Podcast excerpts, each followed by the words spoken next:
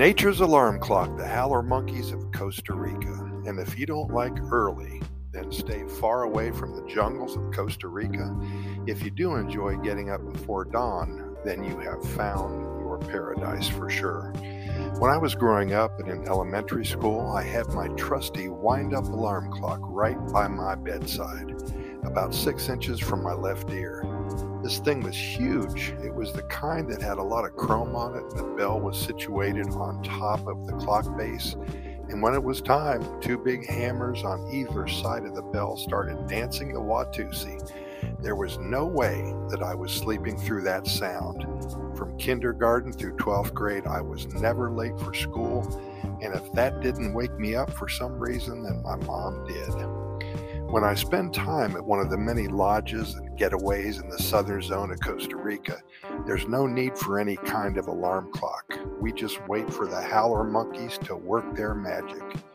Nature's little nudge. it's time to start your day.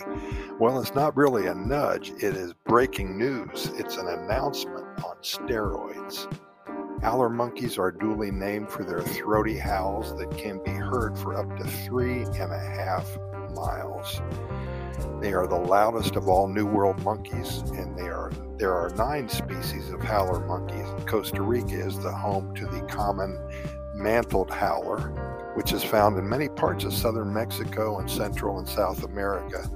Mantled howler monkeys, called mono congos, here in Costa Rica, can weigh up to 20 pounds and is usually uh, situated with black fur, but once in a while you'll spot one with brown fur. Some have a brown or golden mantle that is formed by long hairs along their sides and their backs.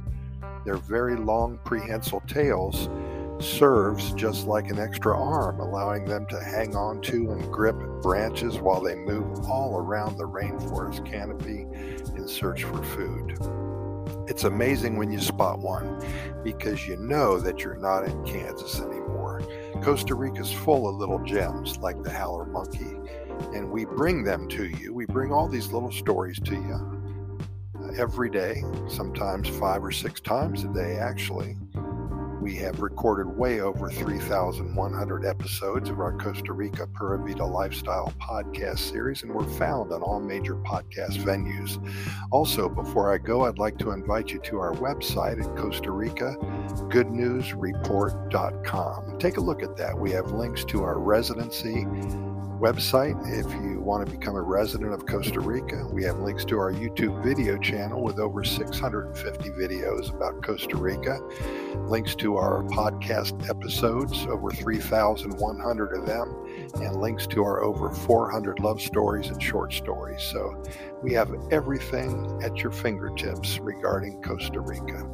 Pura Vida, thanks for listening, and we're going to see you tomorrow, same time.